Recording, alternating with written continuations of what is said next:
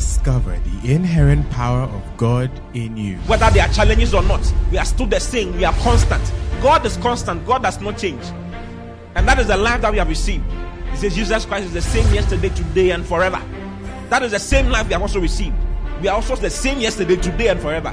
What kind of life? We, we, we are the same because we have the same life with Christ. So when you think about God, think about you. Because everything He is, that is why He told Abraham, He said, I am your your exceeding great reward. God gave Himself as a reward to Abraham, and we are the seed of Abraham. Therefore, we have inherited God Himself. Listen to Pastor Oti Boateng as Christ is magnified in you.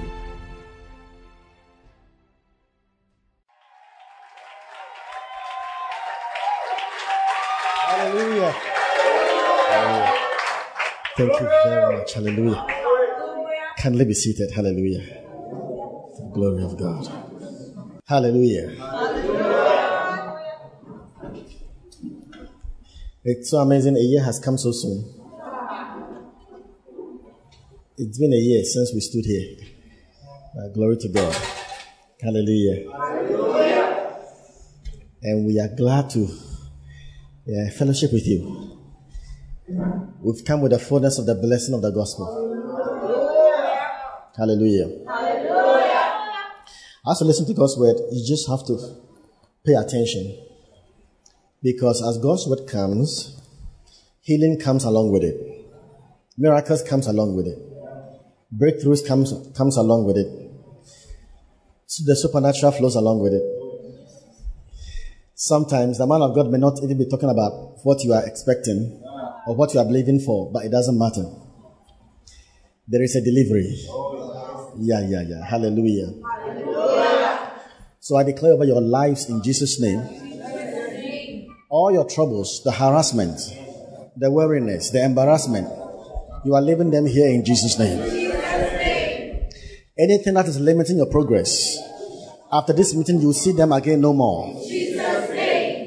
All that you have been believing for, all that you have been waiting for for many years and many months, after this meeting, you see that the delivery of those miracles in Jesus' name is coming to pass in your life. Stress is going from your life. Sickness is going from your life. Fatigue is going from your life. Sicknesses of long existence are leaving your bodies in the name of Jesus. And the favor of God encompasses round about you. Favor to the glory of God the Father. In Jesus' name we call it down. In Jesus' name we call it down. Thank you, Father, for such meetings. Blessed Holy Spirit, take over this meeting and bring forth the glory of the risen Christ. Thank you for the authority you've given us. Thank you that everyone here seated here is blessed. Your feet are dipped in oil. Mabokorak da Simbran, Simbran, Kraba Sambran, Simbran, Sabaraka Bakasandaran, Simbran, Shimbran, Simbran. In Jesus' name, Makdaba Simbran, Simbran, Makoba Simbran, Simbran, Ikabatata, Kira, Simbran. In Jesus' name, Obakataye. You not struggle to get that job. You are receiving that job with ease and with such favor to the glory of God. Mama kaka tata meka, taka. Ever struggle in your marriage is, is ending in Jesus' name. You marry the right person in Jesus' name. The Lord direct your steps in the way of peace. Your path is filled with glory. And your path is a path of peace. Mama, mama, mama, mama, mama, mama, shambran, simbran, simbran, simbran, yoma shanda, erabakaka, tisha matanda. Mama, sibra, akta, raba, sibra, ataba, sande. All the mountains before you, we crush them in pieces. In Jesus' name, the glory of God goes ahead of you. Every mountain shall be made low. Every valley shall be exalted. The crooked path is becoming straight. The roof, rough places is becoming smooth. You will see the salvation of God. The Lord magnifies your steps. Yours is glory. Yours is beauty. Yours is triumph. Triumph. Triumph. You are triumphing. You are triumphing. You are riding on in prosperity. You are riding in glory, riding in beauty. Victory is yours. Rabakata, Yebekate. Thanks be unto God, which always maketh us to triumph in Christ and maketh manifest the savor of his knowledge by us in every place. Laba simbra nakati shabatate. Mama, mama, mama, mama, mama, mama, mama. Thank you, Father. To the glory of God the Father. Oh, we thank you. Oh, we bless you. To you be all the glory. In Jesus' name, the Son of God. Hallelujah. Turn with me to the book of Second Peter, chapter 2, verse 7 and 8. Second Peter chapter 2, verse 7 and 8. I read from the ASV version. The ASV and delivered righteous Lot. So distressed by the lascivious life of the wicked. For that righteous man dwelling among them, in seeing and hearing, vexed his righteous soul from day to day with their lawless deeds. Hallelujah.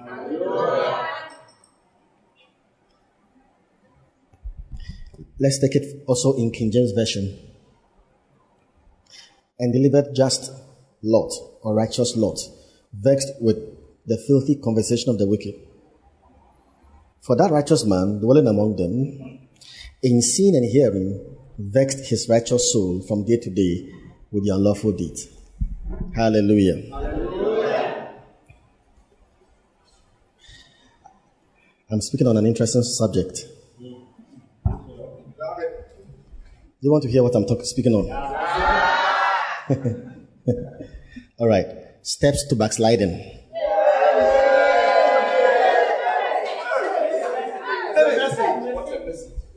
Steps to how to backslide. How to backslide. Steps to backsliding. I want to show you the shortest way to backslide. Hallelujah. How many of you here want to backslide? All right. You don't want to backslide. That's good. But I want to show you the steps. So that whenever you're going to close to step one, you run away. and in case you're in step one, you make sure you don't get to step two. And when you are in step two, you run away before you get to step three. Hallelujah. Hallelujah. Steps to backsliding. How to backslide. Hallelujah. Bishop loves the topic. Bishop has endorsed the topic. All right. Praise God. Hallelujah. There are two kinds of believers.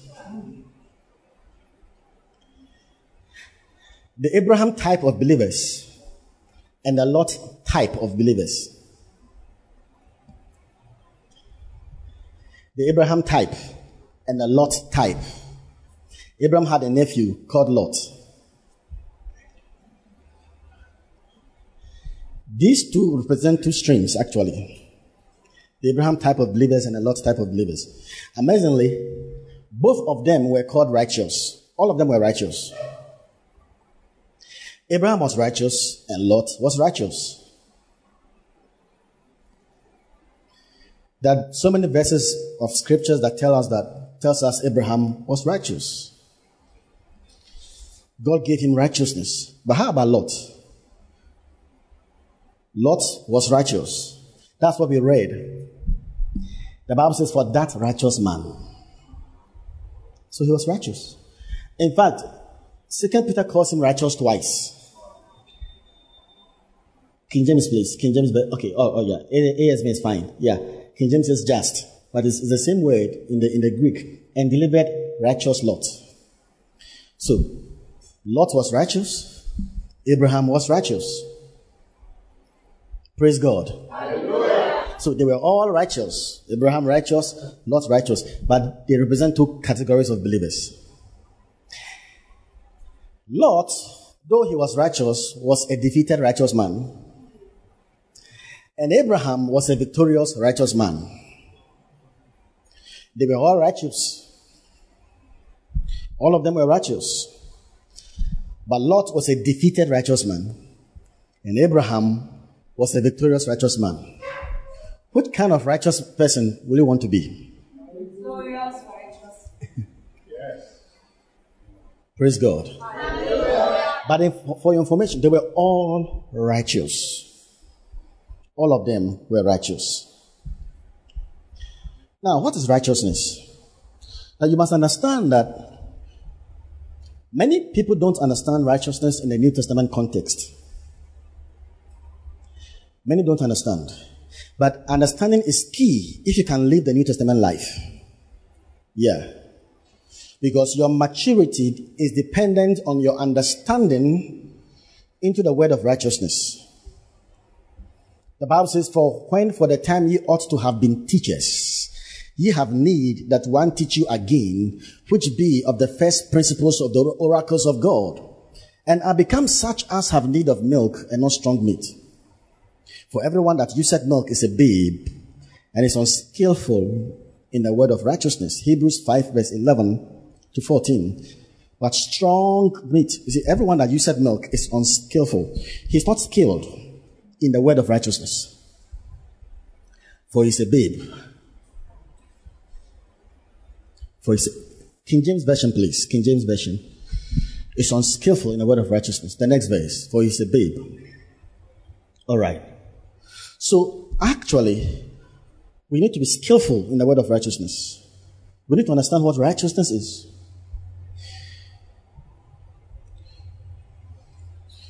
Understand that in the New Testament context, righteousness is not right living. You see, righteousness is not right living. Living right is not what makes you righteous. Righteousness is not right living, although righteousness produces right living. You see, righteousness is not right living, but righteousness produces right living. Righteousness is not right living.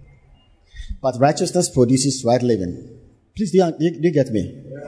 Now, if righteousness was right living, how could Lot have been called righteous? Because Lot was never living right. Lot was so backsliding that he loved the world more than God. Look, the guy loved the world so much that the angels came to tell him that we have, we've come to destroy this city. Do you have sons? Do you have daughters? Get them, let them leave the city. We are destroying the city, yet Lot didn't want to go. A city that was about to be destroyed. He loved to be destroyed with the people in the city. And the Bible says he lingered. Angels from heaven. They've come to tell you, we are come to destroy the city, and still you, you want to remain. In fact, the, his wife loved, the, loved Sodom so much, he couldn't, the angel said, don't look back, but he couldn't help it.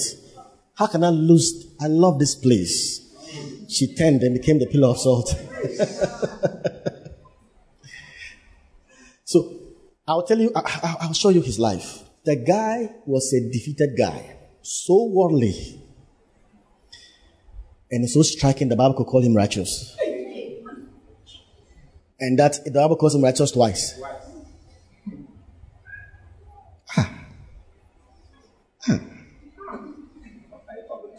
The Bible is inspired by the Holy Ghost. If I was the one writing, I'd have written backsliding lot and I've used it twice.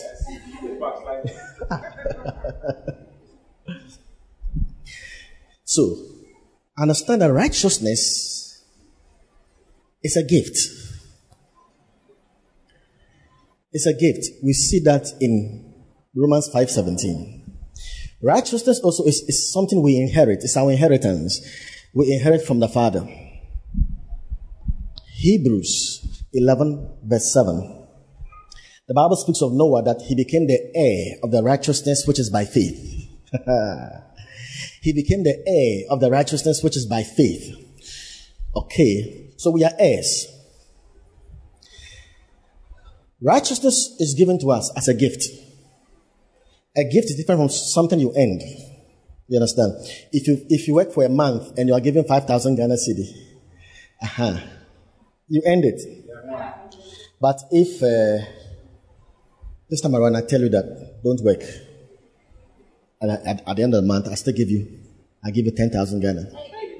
This time around it becomes a gift, not something you earned. Yeah. So righteousness is a gift. How did Lot become righteous? His righteousness was a righteousness which is by faith because of Abraham. Now, Abraham's righteousness is the kind of righteousness we have today. Abraham's righteousness is a righteousness which is by faith. Praise God. Hallelujah. Abraham did not become righteous by living right. He became righteous by believing in God. We don't become righteous by living right. Become righteous by receiving Christ as our Savior. And after we, after we receive Christ as our Savior, He becomes our righteousness. Then we are able to live right.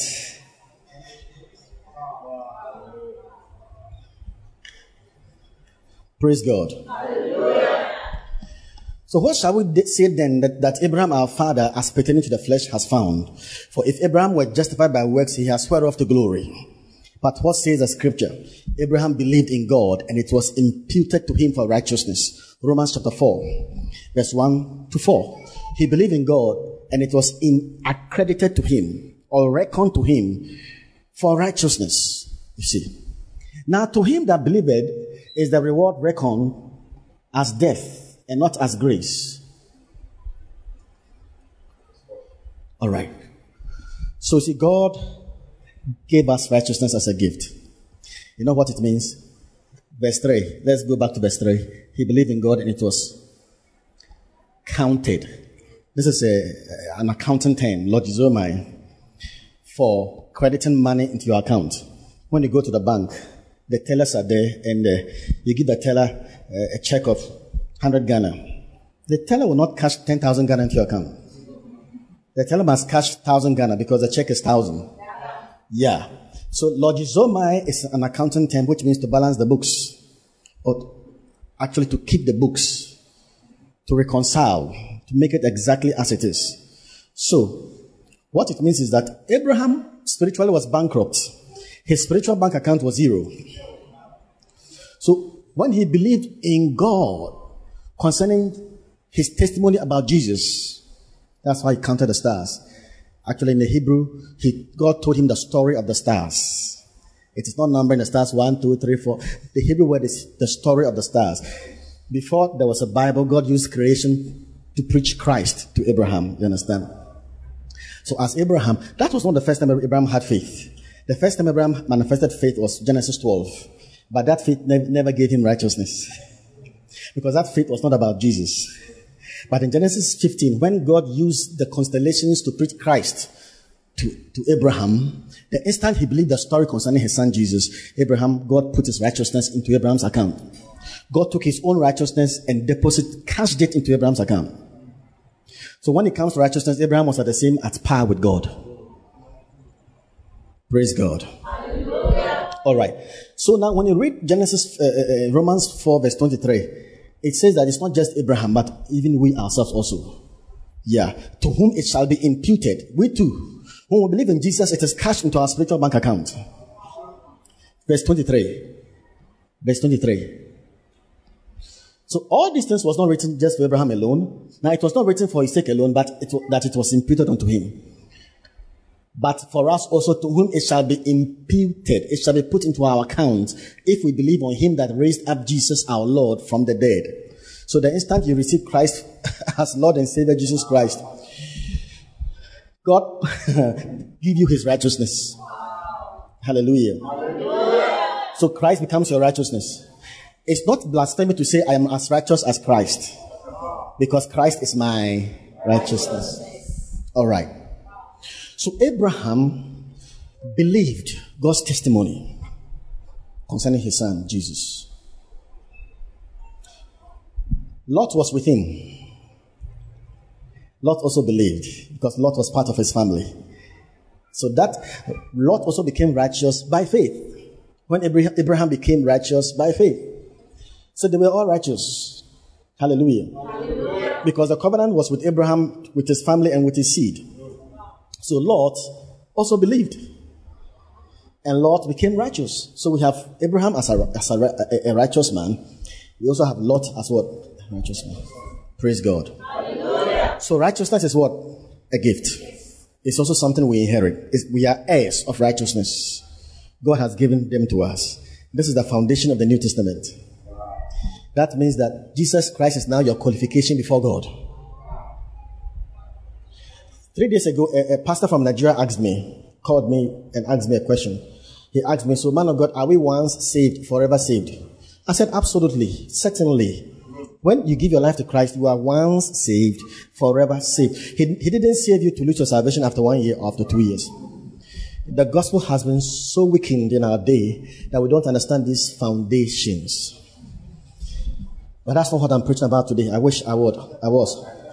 The question is, uh, um, what will cause you to lose your salvation? So someone would say, oh, son. All right. All right. Let me also ask you a question. Since you believed in Jesus, have you sinned?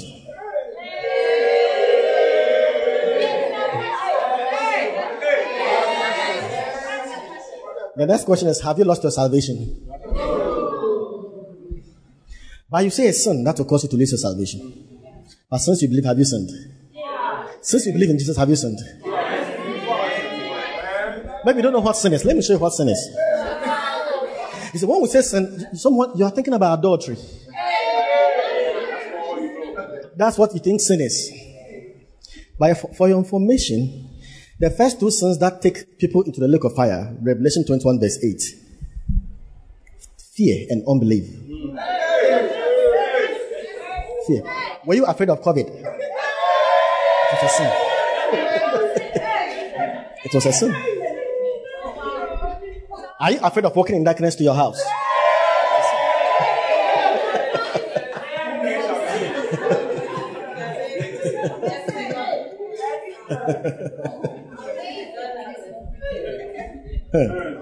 and unbelieving. Have you ever doubted that Jesus will heal your migraine? Many times. Why do you always take medicine? Don't you believe that He took your infirmities? Let me show another greater sin. Have you worried before?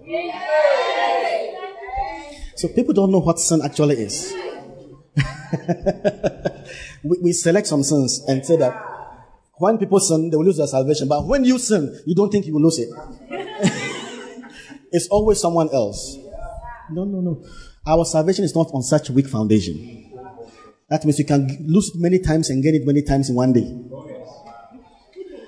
Even the blood of bulls and goats lasted for a year. for one whole year. Yeah. They were accepted not by what they did or didn't do, but by their high priest. And when the high priest was accepted, the whole year, they were free. They had bumper harvest, freedom from their enemies, deliverance, victory by the blood of bulls and goats. Our salvation is not by the blood of bulls and goats. Yeah, it's by the eternal efficacy of the everlasting covenant in his blood. Hallelujah. Hallelujah. So,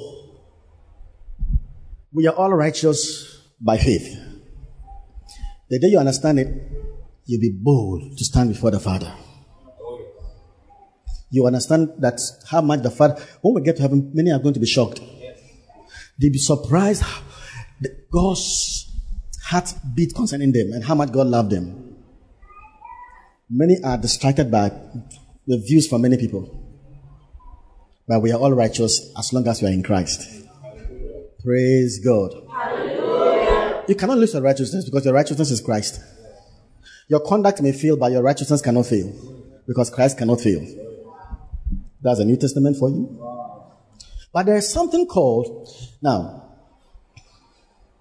All scripture is given by the inspiration of God and is profitable for doctrine, for reproof. Hallelujah. Hallelujah. For instruction in righteousness, that a man of God may be perfect, thoroughly furnished unto every good work. Second Timothy 3, verse 16 and 17. You see, the scripture is for all these things for doctrine, for reproof, for correction, for instruction in righteousness. Now, what is instruction in righteousness? The word instruction actually means training, for training in righteousness. Although we are righteous, we have to be trained in righteousness. We have to be trained for training in righteousness. The Greek says for training in righteousness. For example, when a baby is born, the baby is a full human being, true or false? Yeah. The baby doesn't become more human being. Huh. But the baby is taught how to walk, how to talk, how to live as a human being. When we receive the nature of God's righteousness in us, when we go born again, it's with us. But we have to be trained how to live the God life. We have to be trained how to walk in righteousness because I said that righteousness produces right living. Training in righteousness actually means the kind of living that God approves. When you, receive the nature of righteousness, you are now trained how to live like God. How to live like God, how to talk like God, how to love like God. Hallelujah. How to treat others like God. Instruction in righteousness. For instance, you see, there, there, there is a position. You are raised to a certain height, but you are trained how to live that lofty height you've been brought into.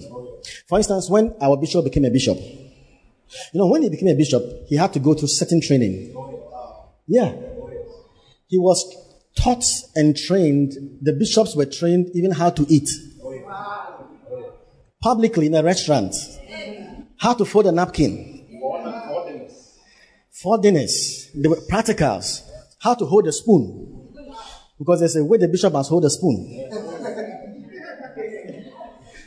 How to sit. They taught him all these things. Uh-huh. So sometimes when I meet bishops, I get some few lessons here and there. I'm telling you. Hallelujah. Hallelujah. so it's very important. So he was brought into that position. But he has to be trained how to live out that, that position. Hallelujah. Hallelujah. So that when you are going and they say this is a bishop, there's something you expect from him. True or false? So when we say this is the righteousness of God, righteousness of God, there is something we expect from you. So we are trained like a, a king. Every king is born as a prince. He's born into, into, into glory. He's born to inherit the throne, but he's trained how to lead the kingship. Positionally, he is born to be king, but he, he doesn't, he, he's trained how to act and how to live and how to administrate as a king. Hallelujah. Hallelujah.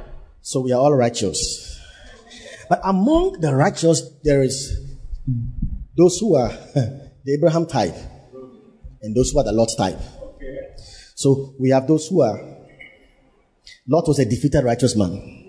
He was righteous, but he was, he was a defeated guy. And there are those who are righteous, yet they are victorious. They are the overcomers. Now, Lot was with Father Abraham. In Genesis 12, when God called Abraham, Lot was with him. In fact, Lot was with Abraham when he was converted. Lot saw Abraham's first steps of faith. And when he was converted, he was there.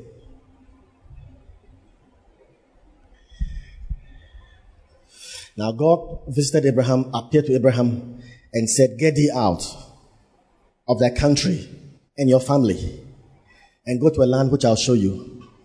We know Abraham didn't fully obey. Abraham's obedience was partial. Because, because God said, get out of your country and your family. He got out of his country but went with his family. you know why? Let me show you why. He went with Lot and Terah, his nephew and his father. But God expected him to go with Sarah alone. But see, it was difficult, Abraham, it was difficult for Abraham to convince Sarah. Hmm. Because in Genesis 12, you know how Genesis 12? If we go to what the scriptures, I, I won't finish. In Genesis 12, the Bible says that, and Abraham took Sarah. You know, the word took, you know what it means? Sarah was not convinced about Abraham's call. Amazing. Sarah was not so, what a wife. he wasn't convinced about Abraham's call. Abraham just, we are all worshippers of idols. You said some God has appeared to you. So we should go where? Your husband comes to tell you, let's go. And your husband doesn't know his destination. No vision in life. No vision in life. So Sarah was unwilling. So Abraham just prepared everything. The Bible said he took him. Now in Hebrew, that word means there's a kind of hesitancy and reluctancy. So he dragged him along.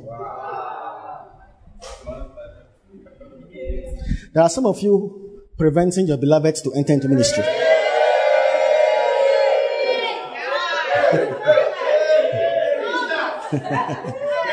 God has called your beloved.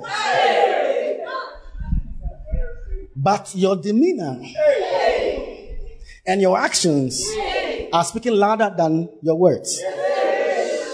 You would have preferred him to work, work at EcoBank instead of being a branch pastor.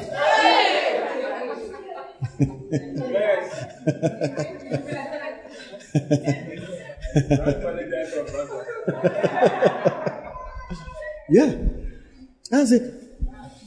Look, when God calls you, so a lot of people see, maybe you see Dr. Yvonne, say, wow, what a nice woman of God. But you know how, when, when he met your, your bishop, you know that it took faith for him, for her, to accept your bishop's proposal. Because if it had to do with outward gains and what he had, there were other prospects more than Bishop. But Dr. Yvonne saw the invisible and by faith substantiated the invisible.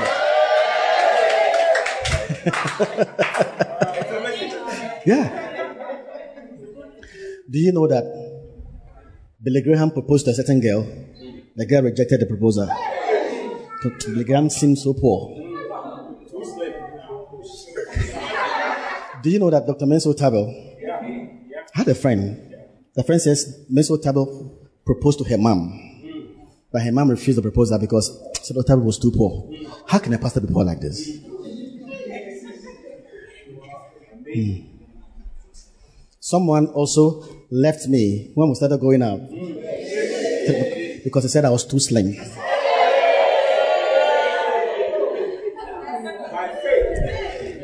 My wife accepted my proposal by faith.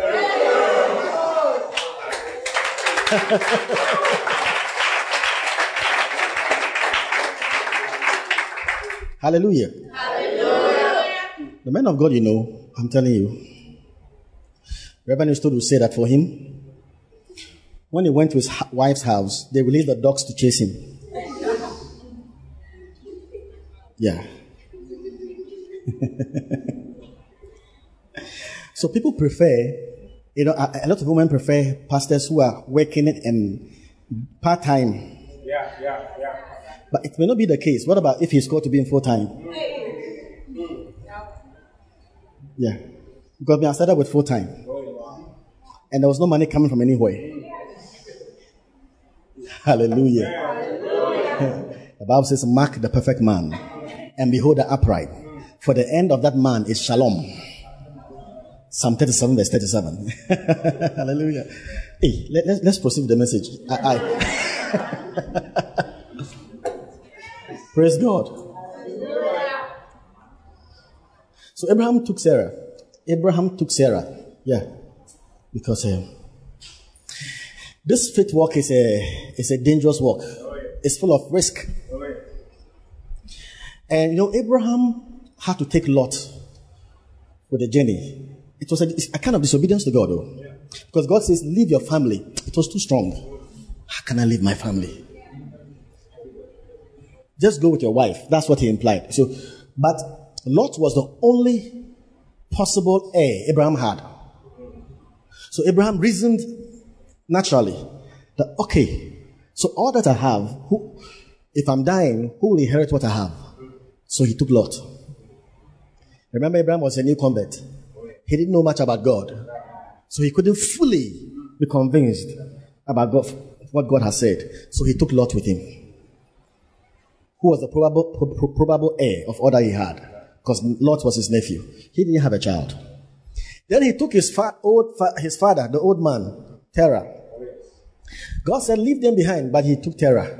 Because Abraham felt like, if I leave my this old man, who will care for him? All these guys are wicked, you know. so if I respond to the ministry, how will I feed my family? How? Every one of us ought to be will be confronted with this kind of question. You you reason in the flesh. Aha. Uh-huh. Rationally. yeah. So Abraham, but God said, if the Lord said leave them, God was going to take care of them. But he went with his father Terah. And assuming that they've packed all their luggage and they've gotten out of the street. And Terah, who is Abraham's father, will ask Abraham, so the God who appeared to you, where did he say we should go? Where next? Where next? Left or right? Because God says go. So he just have to step out and start moving. no, Hebrews 11 8 says he didn't know where, who, where he was going. And you know what happened when he took Terah with him? Terah said, My son, come. There are some things you have to apply reason. You have to use wisdom. Where you are going, you don't even know where you are going. You let us go to Haran. You know, Haran is your brother's place. Let us go and live in Haran. Maybe a further instruction will come. So instead of Abraham going to where God had led him, he went and lived in Haran. Missed the will of God. he lived in Haran and he was there until Terah died. Then God's voice came to him the second time. That is when he stood up, and the Bible said he was 75 years, and crossed the river Euphrates into the promised land. In the Hebrew, Terah means delay. Terah means delay. Make sure there are no terrors in your life. Because when you work with Terah, what will take five months may take five years. there are some friends you have, they are terrorists. Yeah. You could see that whenever you are in conversation, they are delaying you. Whenever you get into, into their midst, you're either speaking against your pastor or you are speaking against something that is not wholesome. Ask your neighbor, how many terrorists do you have in your life? Another person, how many terrorists do you have in your life? Yes. They will delay you. All right. Now, when Abraham got to the promised land, he, Lot was with him. Lot saw his first steps of faith because he was his heir to be, actually. Then, when they got to the promised land, they met the Canaanites, actually the giants. Hmm. Then Abraham left to Egypt. When he got to Egypt, it's a whole story in Genesis 13. But when he left Egypt, he left with the wealth of Egypt. There was a wealth transfer given to Abraham. Pharaoh delivered his possessions to Abraham. So by the time they left, so all along, Lot was with him. Abraham built altars. When he was building the altars, Lot was building the altars with him. You know, altars. Altars speaks of, uh, they are symbols of sacrifices and intimacy in the revelations of God. So Lot actually took steps of faith with Abraham. Abraham didn't know where he was going. Lot was with him. He believed in Abraham's God. He saw his steps of faith. And when Abraham got all his wealth from Egypt, the great wealth transfer, he gave a lot to his heir to be, to Lot. So much that in Genesis 13, the Bible says that the land could not contain them. Lot was rich because of Abraham. The land could not contain them. So much that there was strife between the headmen of Abraham and the headmen of Lot. Can you imagine? Lot and Abraham had no problem. It was their employees that had problems. it was their employees. Most of the times in town, you feel like, ah, this pastor has a problem with this pastor. Most of the times, it's not like that. Most of the times, it's the church members or the leaders who have problems with the other church members and leaders. But when when the, the two pastors when they meet in a restaurant, you see that they are striking along. They are talking. Uh-huh. But most of the times, it's those who serve who serve under them. They cause a lot of trouble. Hallelujah.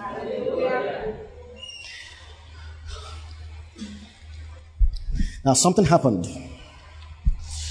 They were so wealthy, they had to part. Lot had to make his first independent decision, and he made a foolish decision, selfish decision. All your wealth was from Abraham.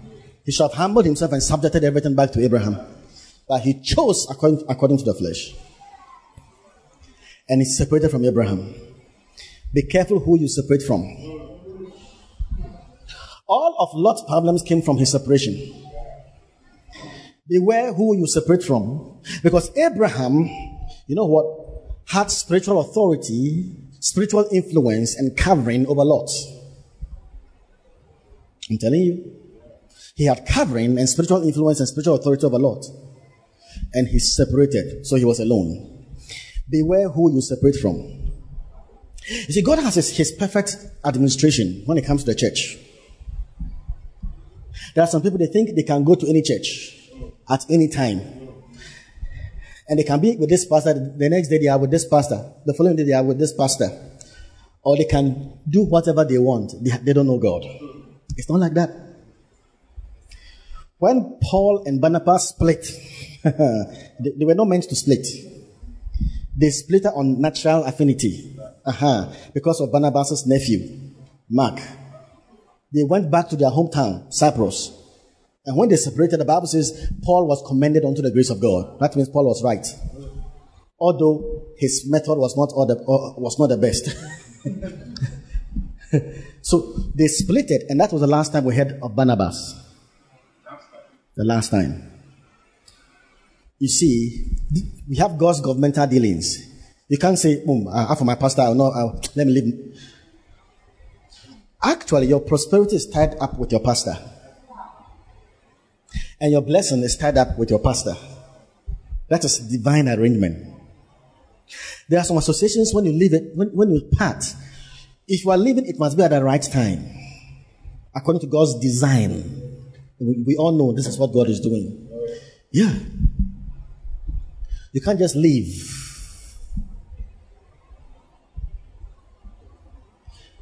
That is the institution of God's government. You can't just leave. Because your prosperity is tied up. God, when He calls you, even believers, He puts us into companies, streams, company, families. There's a way He knit us together. It's amazing. Hallelujah. Hallelujah. All right. Praise God. So beware not to separate from the people God has given you. Yes, Praise God. Hallelujah. Important. Yeah. Relational blessings are from God. Associations are given heavenly. God places you where He places you. Yeah. My relationship with Bishop Oti is divine. It's divine. If it was human, it couldn't have lasted. It's divine. So we, we all know it's divine. Hallelujah. It's, it's so unique. And your relationship with Him is divine. You could have gone elsewhere, but God brought you here because your blessing is tied up with Him. Hallelujah. Hallelujah. All right. Let's see how Lot got backslided. Steps to backsliding. The first is that Lot lived in the borderline of the world. He lived in the border, borderline, the borderline of Sodom. He lived in the borderline of Sodom, the borderline of the world, the borderline of Sodom. Genesis 13, verse 12. Abraham dwelt in the land of Canaan, and Lot dwelt in the cities of the plain, and pitched his tent toward Sodom. Now, at this time, Lot was not in Sodom. Lot didn't begin in Sodom. he pitched his tent toward Sodom, borderline. the borderline. Now, when you are descending to Sodom, actually in that plain, there are there were 13 cities. Out of the 13 cities, there were five major cities, but Sodom was the leading city. And when he descended, he pitched his tent toward. Let me explain what it means to pitch your tent toward Sodom. It's like coming to Kumasi. You are not in Kumasi, but you are close to Kumasi. Let's say Efidiase. Is is close to Kumasi, right? Ejiso. From Ejiso, where do you go? Okay. So now, Lot now lived in Ejiso. Let's say Lot pitched his tent in Ejiso. So he was there. And time after time, he began to hear the sounds from Sodom. He began to hear the sounds from Sodom. He could, and he began to see the light from Sodom. And the sounds. He could feel that the place is drumming. he felt like mm, something is happening there. So he, I'm explaining the word toward. So he moved from Ejiso to Kumasi. little by little. he could feel what was happening. He felt like, no, listen, I cannot exempt myself. So he moved closer and closer until he was in the center of the city. Wow.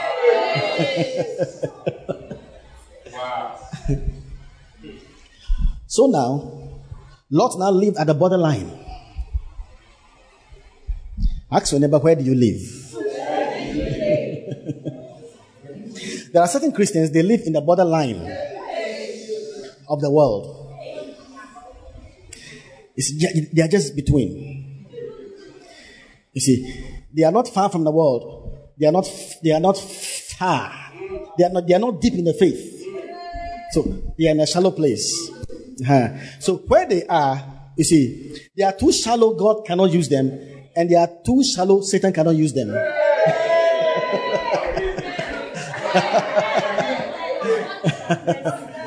they are neither hot nor cold. You see, so they are in a halfway place, lukewarm. And it's a very deadly place. When you are lukewarm, you are not hot, you are not cold. If you were cold, you would have been in the world.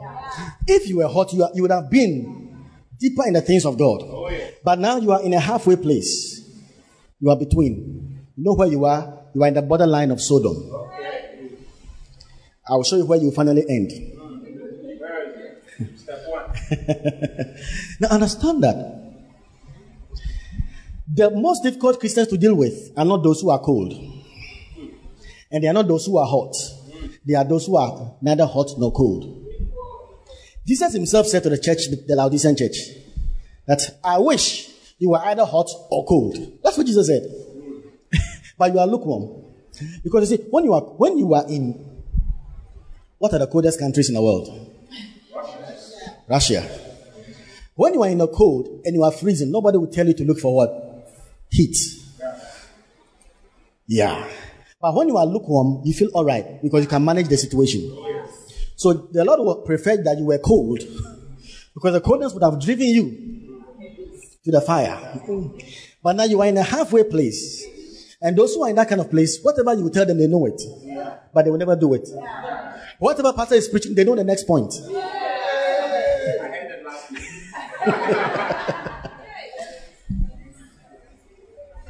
I'm telling you, these people, when the preacher is preaching, they are even marking his English.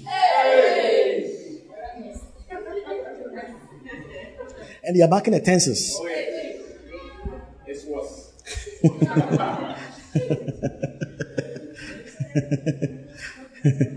Hallelujah. Hallelujah. I'm trying to rem- remember something that my wife told me.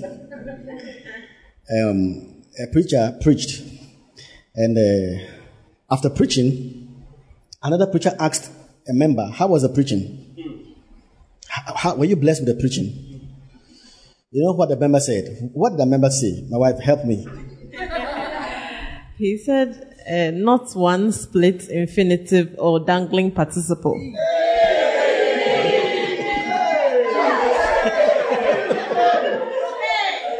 Was a message, not one split infinitive or dangling participle. Wow. So he, she was there just marking the English. Can you imagine? PhD level, levels. Now, in the in Ezekiel 47, the river of God flowed from the temple, the symbol of the Holy Spirit. And when the river flowed from the temple, it's amazing. The river entered into the desert, and all of a sudden, the, tr- the desert became alive. Grass grew, and trees just came up in the desert. The same river touched the Dead Sea, and the Dead Sea came alive. The fishes that were dead came alive. But the river touched the miry places or the muddy places. The Bible says the river could not heal the muddy places. So the river healed that which was dead. But when it came to the miry places, no, the miry or the muddy places are, we call it halfway place. Muddy or miry is a biblical symbolism of lukewarmness. You see, miry or muddy is, is as if it's hard, yet it's soft. You know, muddy and miry. So the river of God could not heal that place. But, but it's in Ezekiel 47. But it healed the dead desert and the Dead Sea. But I couldn't heal.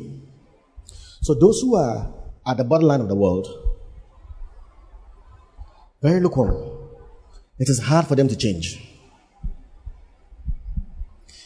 The Holy Ghost will come upon them, still, they are the same.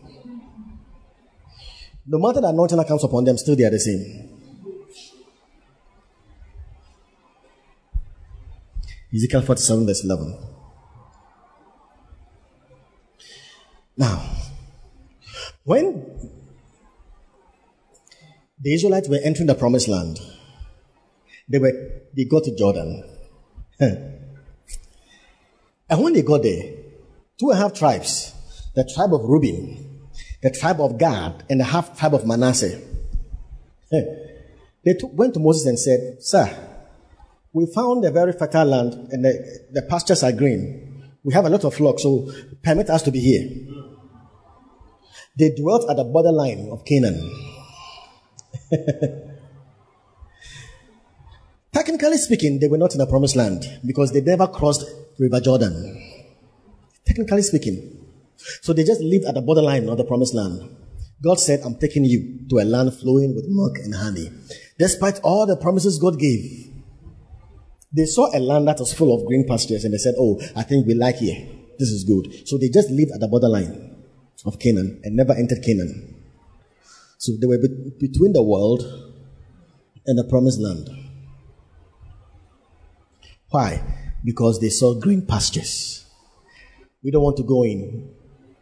Can you imagine? For 40 years, we've been laboring to enter into the promised land. You go to the borderline, you say you don't want to go again because you've seen something that is nice. Beware of green pastures. So there are so many reasons many don't want to commit deeply to God. Many don't want to commit deeply to church and they don't want to be on fire because of greener pastures. Many are afraid that when they get fiery for God, they will lose associations and relationships. Yeah. They feel that, Charlie, if we get on fire every day, we are fasting, we are praying, we are going to church, hmm, all these nice friends I have, I will lose them. Because every weekend we are chilling.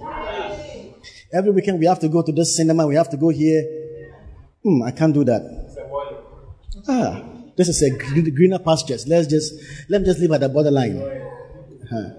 They are the borderline. You know why? They, they know about church. They pay their tithe. Huh. They listen to Bishop's podcast once a while. But us in getting fully to the things of God, no, we won't do it. If I do it, how will I survive? Because I've been servicing that sugar daddy for some time. Eh, That's the reason why all my fees have been paid.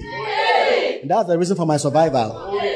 If I leave this servicing, who is who will service me? Who will give me the returns? If I get on fire and I leave that guy, what will happen to me? Because that guy buys me phone. That guy gives me my daily bread. That guy does a lot of things for me. That guy buys me shoes. He's my supplier. And some, sometimes the ladies rather. The lady supplies you. Your sugar mommy. All these things are happening. So they live at the borderline Because they found greener pastures somewhere. Super bets. Oh. Hmm. See that as an ear, let him hear.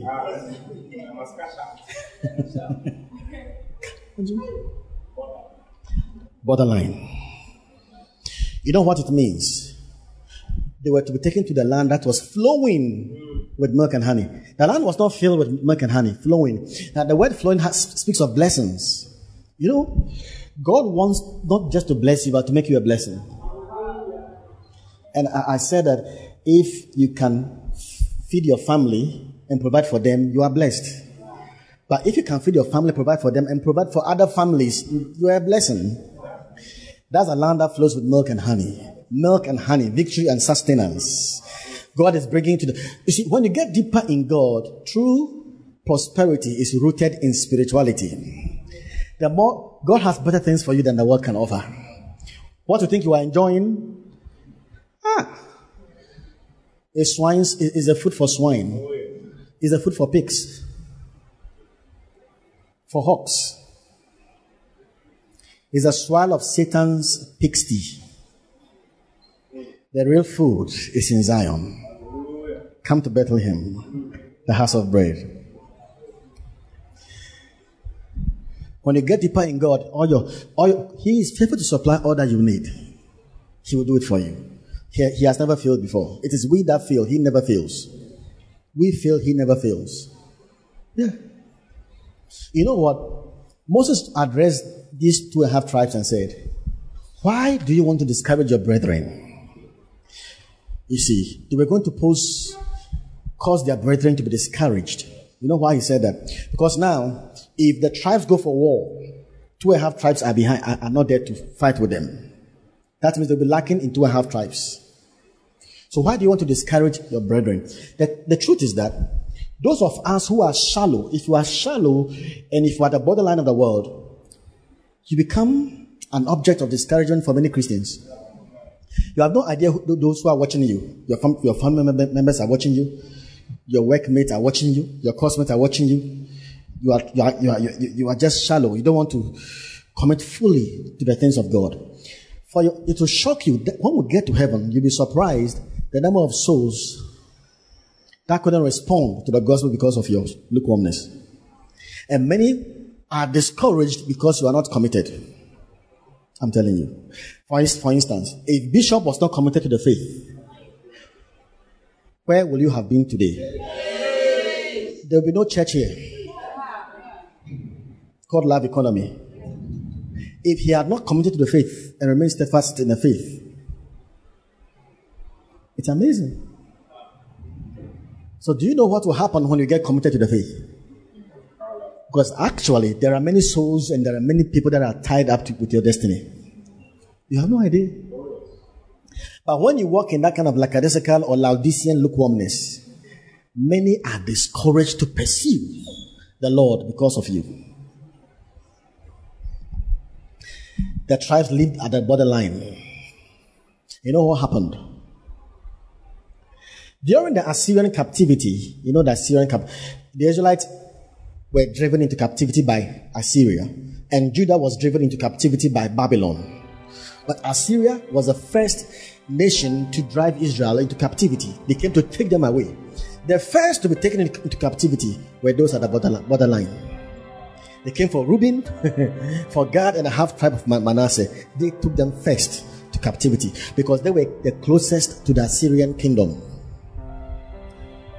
They were closest to the world. So those who are at the borderline of the world, they have the greatest problems in this world. They are not deep in the things of God, so they are always becoming sick. They are victims of family cases. Every day they are worried, they are complaining, this, this, and so many things because they are not deep in the things of God. May you be deeper in the things of God. They were the first to enter into captivity. And in the history of Israel, no prophet arose from these tribes. Can you imagine? Those who are at the borderline, no prophet came from that place. But you can get prophet from all the rest of the tribes. But no prophet arose from this place. You have not you have no idea what you are losing by being at the borderline of the world. You, you just want to be comfortable. You, you want the appraisal of men, and you want people to know you are, you are still in church. But you are so shallow, you don't, you don't want to get your roots deeper into God. Continue. It will affect your posterity. No prophet arose from these tribes. Praise God. So, in backsliding, backsliding begins with living at the borderline of the world. Yeah. You are in a halfway place. Uh, one leg is in the church, one leg is in the world. You, you, you are just at the borderline. And that's what uh, uh, um, um, um, Lot did. Lot pitched his tent toward Sodom. He wasn't, he wasn't in Sodom to begin with. It was towards Sodom. And once you are towards Sodom, the influence will come. You'll be influenced. Hallelujah. God bless you for listening. We pray that the Word of God will be rooted and grounded in your heart as you give attention to the Word. Kindly follow Pastor T and Love Economy Church on all social networks for more of God's Word. Don't forget to subscribe to the Pastor T podcast. Simply search for Pastor T on any podcast app, plug in, and enjoy God's Word. Visit our website at loveeconomychurch.org for more information. God bless.